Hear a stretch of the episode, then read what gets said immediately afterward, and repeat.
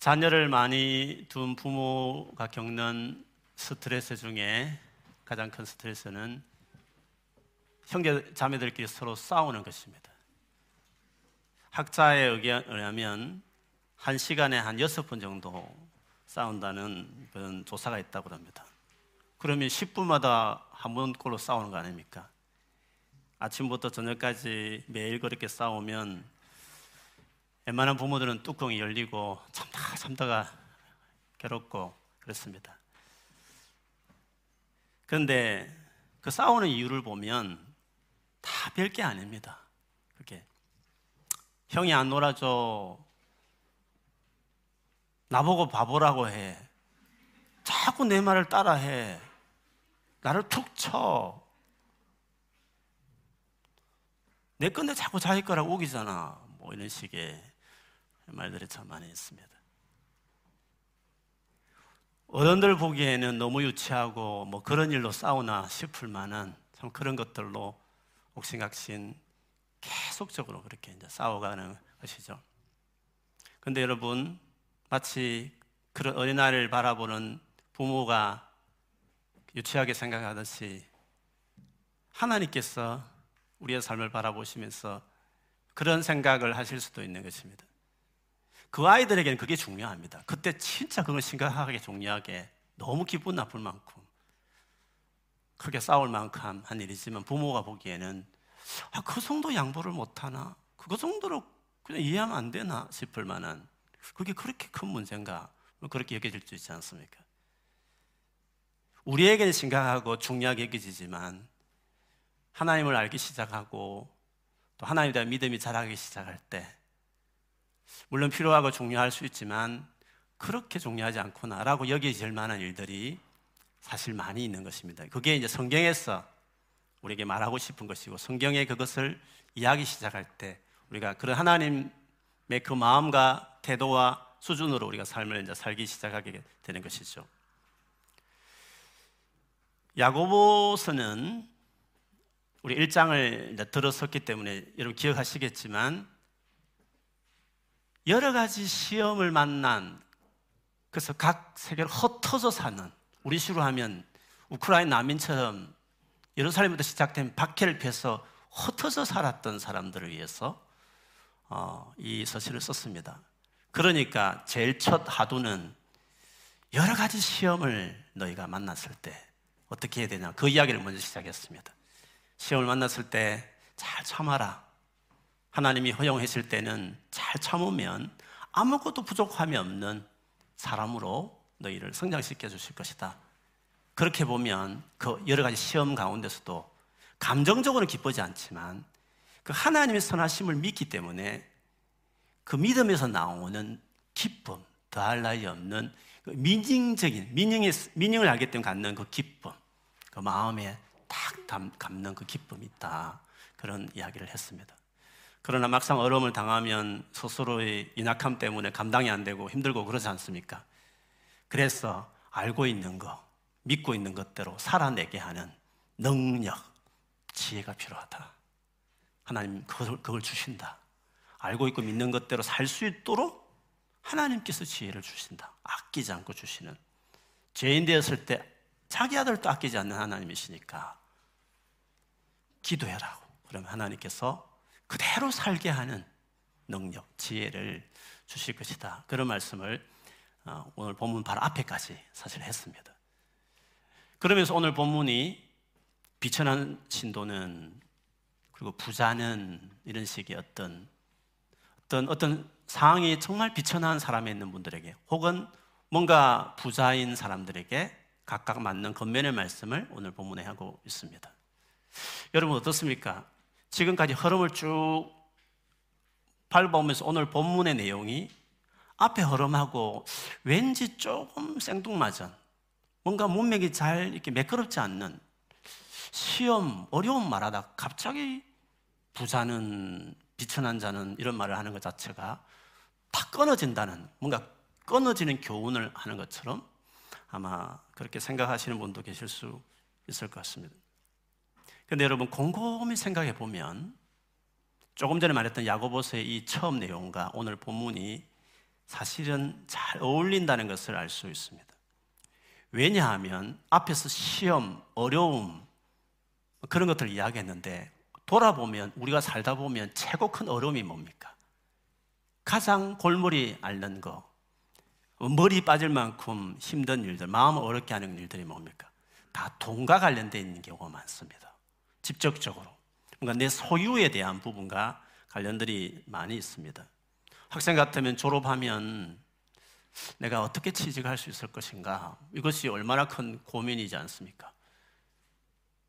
그리고 내가 과연 결혼해서 잘 정말 내 생활을 할 수 있는 부모로서처럼 그렇게 살아가는 사람이 될 수 있을까? 내 상내가 그럴 것인가? 그게 우리의 얼마나 상당한 고민이지 않습니까? 그리고 그 문제가 잘 안 해, 잘 해결되지 않았을 때 우리는 그게 되게 어려운 겁니다. 어쩌면 우리가 살아가면서 겪는 수많은 어려움이라고 말할 때 야고보스의 표현을 하면 시험이라고 말할 때는 그것이 우리에게 많은 부분을 차지하는 것입니다. 그래서 많은 시험, 여러 가지 시험을 말한 이후에 이 비천한 상황에서 겪는 고민들, 그리고 부에 대해서 뭔가 이렇게 생각하는 이런 어떤 마음들, 이런 것들을 이어서 이야기하는 것은 전체를 볼때 문맥의 자연스러운 일이라고 이야기할 수 있습니다. 그런데 이것이 우리의 삶의 큰 이슈이고 기도 제목인데 불구하고 성경에서 제시하는 것은 의외로 그것이 큰 문제가 아니라고 우리에게 이야기한다는 점입니다. 마치 부모가 어린아이들 싸우는 걸 보면 유치하게 보이듯이 하나님 관점에 봤을 때는 그렇게 큰 문제가 아니다라고 어, 말씀하시고 있다는 것입니다. 볼까요? 오늘 9절에 이렇게 시작합니다. 비천한 신도는 자기가 높아지게 된 것을 자랑하십시오. 비천한 신도는 비천한 신도라는 게 뭘까 했을 때 이어서 나오는 부자는 이렇게 10절에 말한 걸 보면 부자의 반대에 해당되는 대상이겠죠. 그렇게 보면 경제적으로 정말 가난한 자들을 이야기할 것입니다. 조금 전에 말씀드린 것처럼 그들이 예루살렘에서 시작된 기독교 박해를 피해서 죽이는 감옥에 넣는 상이니까 도망쳤으니까 흩어졌으니까 우리 시로 난민이 된 건데 난민이 산다는 게 얼마나 힘들겠습니까? 경제적으로 얼마나 어려움이 있었겠습니까? 가는 곳마다 따돌림 당하고 어려움을 겪었지 않겠습니까? 그들이 그런 시험, 그들이 겪었던 시험은 당연히 경제적인 어려움이었 가난한 문제였을 것입니다. 그래서 그들에게 야고보가 이 편지를 쓰는 것입니다. 여러분, 이 정도의 어려움이면 보통 우리가 하나님을 믿는 사람이면 혹은 그들을 위로할 것 같으면 하나님 도와주실 거다. 그 어려운 거, 필요한 것들을 채워주실 것이다. 이렇게 말할 만도 하지 않습니까?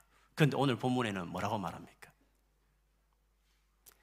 자기가 높아지게 된 것을 자랑하십시오. 비천한 너희지만 높아진 것, 너희가 높아진 것이 있다. 그것을 자랑하라. 라고 이야기했습니다. 그게 뭔가? 야고보스만 보면 야고보스가 이 부분에 대해서 2장 5절에 이렇게 이 부분을 이렇게 설명했습니다. 사랑하는 형제 자매 여러분 들으십시오. 하나님께서는 세상에 가난한 사람을 택하셔서 믿음에 부요한 사람이 되게 하시고 하나님을 사랑하는 이들에게 약속하신 그 나라의 상속자가 되게 하시지 않았습니까? 그러면 이 가난한 자들이 지금 높아진 것이란 게 뭡니까? 그 힘들고 가난할 때 그것 때문에 지푸라기 잡는 심정으로 예수를 믿게 되었고 그 어려움이 계속되다 보니까 계속 주님을 믿다 보니까 믿음이 부여하게 되었고 결국에는 그렇게 믿는 자들에게 가장 부유한 나라인 하나님 나라를 그저 받는 상속받는 자가 됐다는 것입니다. 그러니까 이들에게 말한 높아진 것이라는 것은 예수를 믿어서 하나님 나라를 상속받은 어마어마한 높은 신분의 사람이 되었다. 그거를 지금 이야기하는 것이었습니다. 그런데 이게 위로가 되는 말일까요? 지금 당장 가난하고 막막하고 취직이든지 생활고든지 어떻게 사나 막막한 사람들에게 예수를 믿어서 너희가 하나님 나라의 상속을 사람이 되었다 이 말이 과연 얼마나 위로가 되는 말일까 하는 것입니다. 그런데 성경은 그런 식으로 위로한다는 것입니다. 성경은 가난한 자들을 향해서 가장 메인으로 말하고 싶은 겉면은 바로 이렇게 말하는 것이 성경의 가르침이라는 사실입니다. 과연 그게 가능할까? 이 말이 정말 위로가 되는 말이 될 수 있을까? 하는 것입니다. 이게 위로가 되는 말이라 할 수 있는 것은 예수님도 그렇게 말씀하셨기 때문에 그렇습니다. 예수님께서 한 번은 산에 앉으셨는데 많은 제자들이 예수님 주변으로 모였습니다. 예수 믿는 제자들이었죠. 그 당시가 로마 식민지 하였으니까 뭐 직업도 몇몇이 않았을 것이고 얼마나 어려움들이 많이 있었겠습니까? 그 모인 자들을 보면 다 가난한 자들이었습니다. 그리고 수많은 슬픔의 사연을 가지고 있는 사람들이었습니다. 그리고 힘없고 빽 없다 보니까 집 밟히고 억울하고 빼앗기고 집도 빼앗기고 논도 뺏기고 땅도 빼앗겼던 그런 사람들 그걸 온유하다는 표현을 씁니다. 온유하다는 말은 좋은 의미가 아닙니다. 찌밟힌 심정을 온유하다는 표현으로 험볼 이렇게 되어 있는데 구약의 시편에 비하면 온유한 자 마음이 부드럽다 넓다 그런 의미가 아니라 팔복에서 말하는 온유하다는 그 의미는 찌밟힌 마음을 말하는 것입니다. 가난한 너희들, 애통하는 너희들, 뭐 회개한다 이런 뜻이 아닙니다. 회개하는 그런 의미의 애통이 아니라 정말 슬픔이 많은 너희들, 마음이 찢눌려서 완전 찌팔혀 있는 온유한 너희들. 근데 주님 뭐라고 말씀하셨습니까? 행복하다 너희들은 이렇게 말씀하셨습니다. 가난한 너희들 부자 되게 할 거야. 슬픔 많은 사람들 기쁘게 뭔가 만들어 줄 일이 생길 거야. 찌팔혀서 그 복수하도록 내가 회복시키겠어. 이런 식으로 주님은 예수님은 말씀하지 않으셨습니다. 주님이 그들에게 하신 말씀, 하나님 나라를 너희가 상속받았다. 그 어려운 가운데 너희가 예수를 믿었기 때문에 지금 또 여전히 가난하고 지금 또 슬픔의 사전이 여전히 지니고 있고 지금 또 연약해서 세상적으로 짓밟혀 있는 신분으로 있지만 상황과 환경은 바뀌지 않았지만 너희가 예수를 믿었기 때문에 하나님 나라를 소유했기 때문에 너는 행복한 사람들이야. 이게 주님의 말씀입니다. 주님은 이런 식으로 우리에게 말씀하시는 것이 중요한 말씀인 거예요. 오늘 야고보서가 말하는 말씀과 똑같은 정신을 이야기하는 것이라고 할 수 있습니다. 그 유명한 팔복 그것이 바로 그런 배경에서 나왔다고 이야기할 수 있습니다. 그것을 좀 쉬운 말로 제가 좀 표현한다면 이렇게 말할 수 있습니다. 가난한 너희는 정말 행복한 사람들이다. 왜냐하면 하나님 나라를 너희가 상속받았기 때문이다. 슬픈 일이 많아서 울면서 지내온 너희들이지만 이제 가장 행복한 사람이 되었다. 왜냐하면 세상에 줄 수도 빼앗을 수도 없는 하나님 위로를 경험한 사람이 되었기 때문이다. 힘없고 백도 없어서 일방적으로 억울한 일을 당해서 미움과 정오가 가득한 너희였지만 이제는 행복한 사람들이 되었다. 왜냐하면 하나님께서 그 잃어버린 모든 땅을 다 보상하도 남을 만한 충분한 너의 땅을 하나님 나라를 통해서 주실 것이기 때문이다. 라는 식으로 첫 부분을 그렇게 이야기할 수 있습니다. 물론 그렇다 해서 이 예수의 말씀이 나만 믿으면 됐지 뭐 재물이 그렇게 중요하냐 필요 없다 이런 식으로 말씀하시는 것은 아닙니다. 내가 괜찮은 직장에 들어가서 이왕이면 많은 월급을 받기 원하는 것이 잘못되었다거나 필요 없다는 뜻도 아닙니다. 이 의미는 그게 그렇게 중요하지 않다라고 말씀하시는 것입니다. 어린아이에게는 그게 정말 중요하지만 어른 보기 하찮게 보이듯이 너에게 정말 주, 중요한 부분일 수 있지만 그러나 그렇게 그게 중요한 부분이 아니다라는 식으로 말씀하신 것이었습니다. 그것이 많고 적음에 따라 나의 가치가 올라가고 내려갈 문제가 아니다. 너의 인생 전반에 행복과 불행이라는 것이 그것으로 결정되는 것처럼 살지 않아도 된다. 왜? 하나님 나라를 소유한 너이기 때문에. 그것에 비하면 그거는 그렇게 있으면 좋지만 내가 도와줄 때 있지만 그렇게 중요하지 않다. 그게 목맬 만큼 내 인생이 가치니 없니, 내가 행복하니 불행하니 라고 결정할 만큼 절대적으로 중요하지 않다. 라고 하시는 말씀이었습니다. 그러나 여러분, 이렇게 사는 것이, 이렇게 생각하고 이렇게 여긴다는 것이 이게 쉬운 게 아닙니다. 어떤 분들은 듣기 좋은 말이지만 실제적으로 실질적으로 그거는 내 삶에 일어날 수 없는 불가능한 일이다 이렇게 말씀하실 분도 있을 줄 압니다. 근데 여러분 이어지는 겉면은 더 실천하기가 어렵게 느껴집니다. 10절에 말하는 대로 부자는 자기가 낮아지게 된 것을 자랑하십시오. 부자가 자랑할 게 얼마나 많은데 낮아진 것을 자랑하라니요. 낮아진다는 것이 뭘까? 부자에게서 낮아진 자랑해야 될 낮아지는 것이 뭘까? 그거는 그 이어 나오는 말들에서 그것을 알 수 있습니다. 부자는 풀의 꽃과 같이 사라질 것이기 때문입니다. 해가 떠서 뜨거운 열을 뿜으면 풀은 마르고 꽃은 떨어졌어. 그 아름다운 모습은 사라집니다. 이와 같이 부자도 자기 일에 골몰하는 동안에 시들어 버립니다. 이사야 40장을 인용한 말씀이기도 하고 사실은 그 고도 건동 그 이스라엘 팔레스틴의 뜨거운 동쪽에서 오르는 그 뜨거운 바람이 불 때 삽시간에 비 온 뒤에 팍팍 올랐던 그 풀이 말라버리는 떨어지는 꽃처럼 그 기후를 그대로 본따서 부하게 살고자 하는 인생의 부유함이라는 것이 그와 같은 것이다. 라는 것으로 말씀을 하셨습니다. 그렇다면 부자가 낮아진 것을 자랑하라 이 말씀이 뭡니까? 부자는 부자는 추구하는 그 부와 이 땅의 성공이라는 것이 풀이 떨어질 풀과 같고 꽃과 같은 것이라고 그런 마음을 가지게 된 그렇다는 것을 깨닫고 알게 된 그걸 그리스도 안에서 그것이 그렇게 별 가치 없는 그렇게 중요한 것이 아니라는 금방 떨어져 없어질 꽃과 풀 같은 내가 목매면서 인생을 살 만한 가치 있는 것이 아니라는 것을 깨닫는 것을 이야기하는 것입니다. 크리스찬 부자만 깨달을 수 있는 것입니다. 예수 믿는 아직도 깨닫지 못하는 것은 아직 제대로 예수를 믿는 걸 몰라서 그런 것입니다. 진짜 예수 믿는, 진짜 믿음 있는 부자는 자기가 낮아지게 되는 것, 이것들 아무것도 아니라는 것을, 그것을 깨달았다는 자체에 감사할 일이고, 자랑하라고 이야기했습니다. 이런 태도를 갖는 것이 여러분 어렵습니다, 여러분.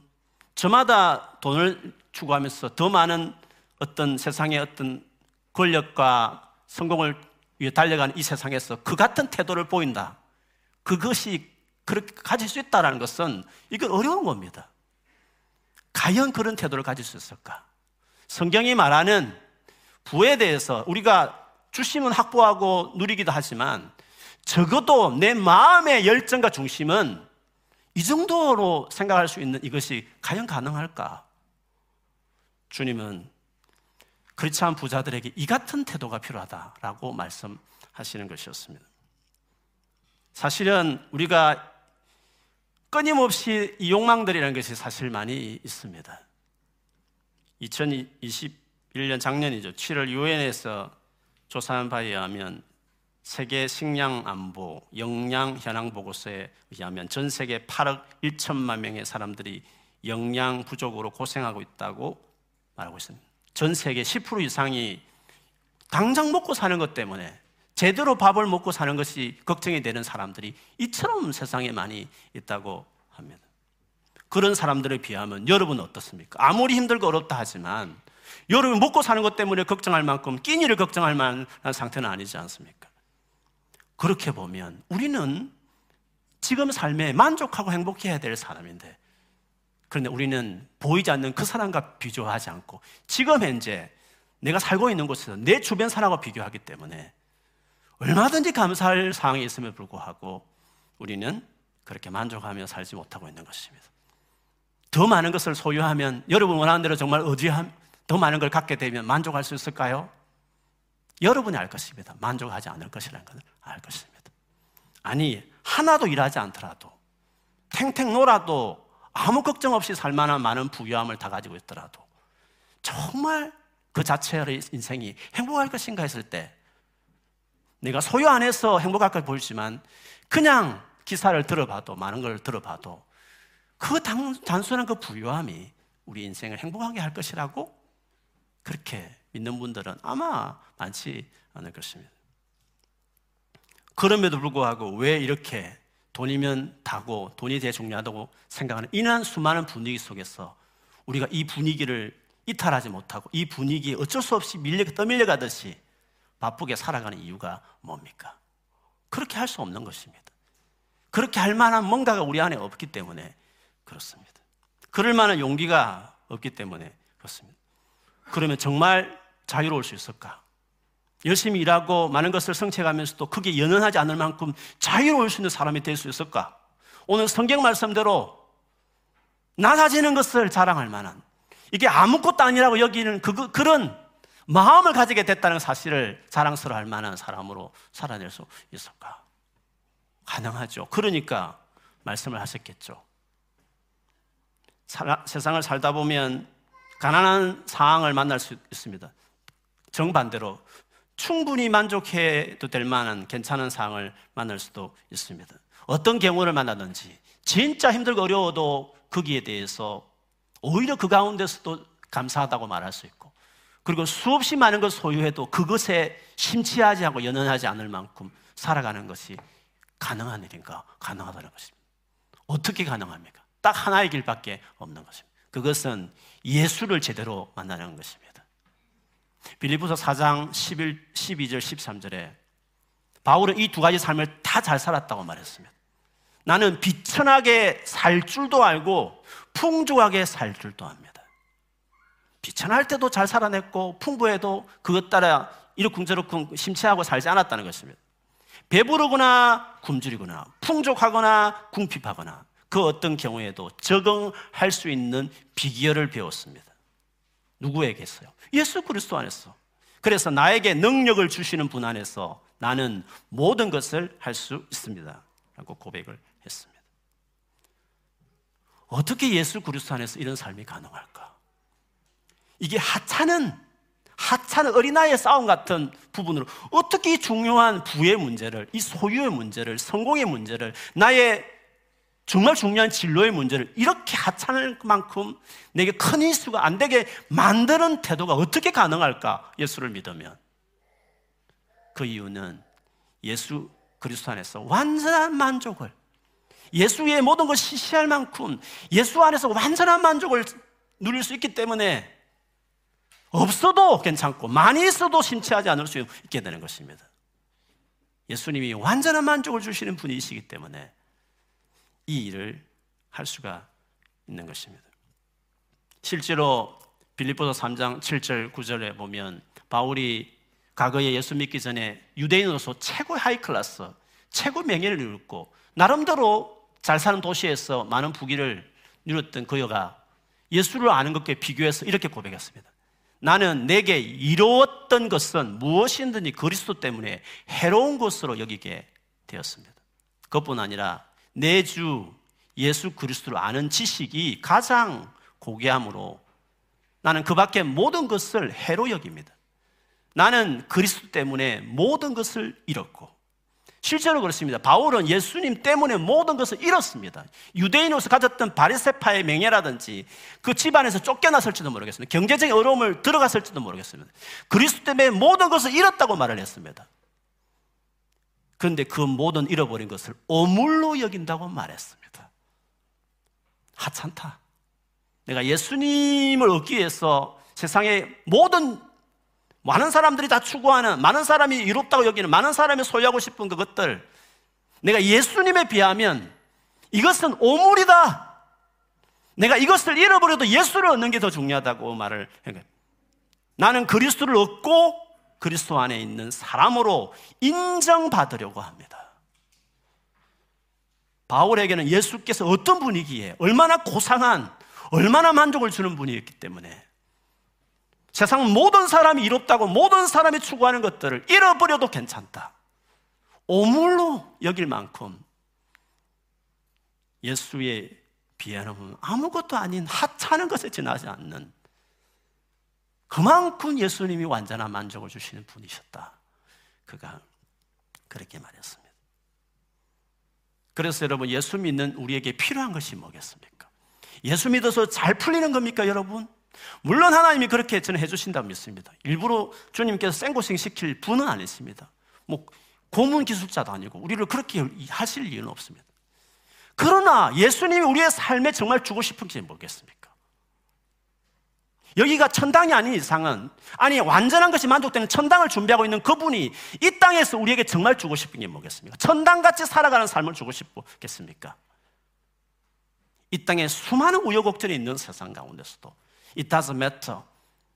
하찮게 해결 만한 초연한 거기에 묶이거나 거기에 끌려가는 존재가 아닌 바로 그 놀라운 비결 비천에 처할 적고 풍부에 처할 수 있는 그 비결을 배운 사람 그런 능력 있는 사람으로 먼저 세우는 것이 모든 것이 부족한 이 세상에서 적어도 예수를 믿었으면 그런 태도와 삶으로 살아가는 사람으로 주께서 만들고 싶어 하실 것입니다. 그래서 예수를 믿었으면 예수 믿고 난 이후에 이렇게 교회를 왔으면 정말 우리에게 필요한 것은 예수를 믿는 이 믿음이 얼마나 대단한 것인지를 아는 것입니다.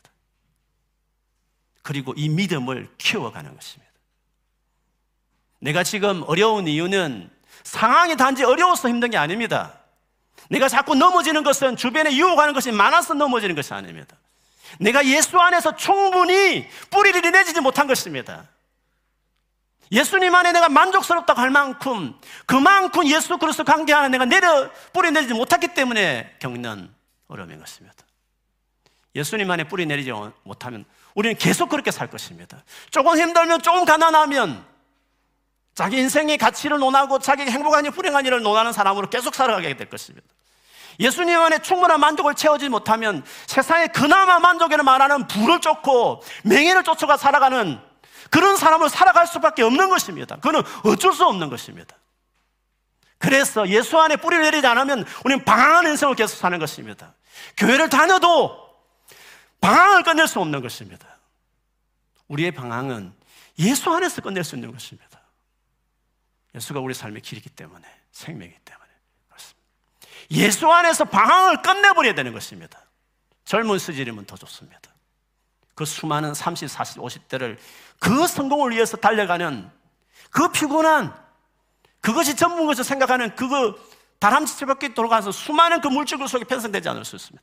열심히 살지만 성공도 할 수 있으면 많은 것 얻을 수 있지만 그것이 목적이 아닌 섬기고 그것이 안 되더라도 절망하지 않는 잘 돼도 우쭐거리지 않는 크리스찬만이 가능한 삶을 살아내는 사람은 예수님 안에 뿌리 내린 사람들이 가능한 삶인 것입니다. 그래서 여러분 혹시나 오늘 두 가지 상황에 말한 것처럼 가난하다고 말하는 삶에 안 풀리고 힘들어서 어려움을 겪는 상황이 있었을 때 우리가 어떤 태도를 가져야 될까요? 우리가 그 상황에서 예수를 찾는다 할 때는 어떤 목적으로 예수를 찾아야 될까요? 지금 당면한 어려움을 해결할 목적이 된 차점 기도가 돼야 되겠습니까? 시작은 그럴 수 있습니다.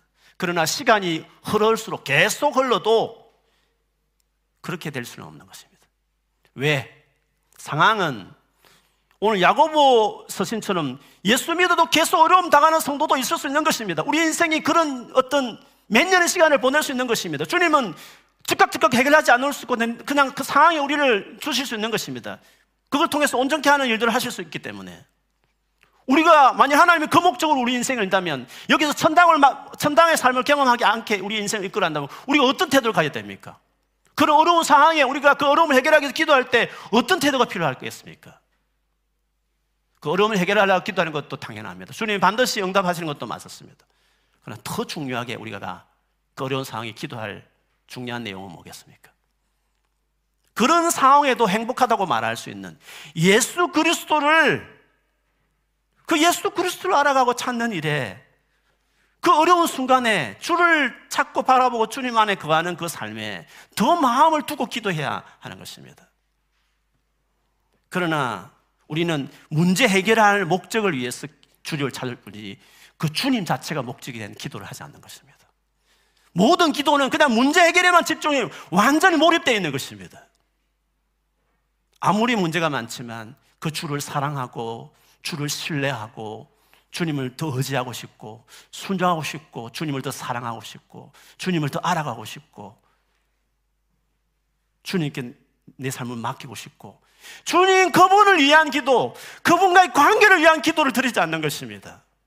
성경을 봐도 내게 위로될 말이 없을까? 이를 흔들 때 내 마음을 좀 안위해 줄 수 있는 좋은 은혜된 성경 구절은 없을까? 그런 식으로만 성경을 묵상하는 것입니다.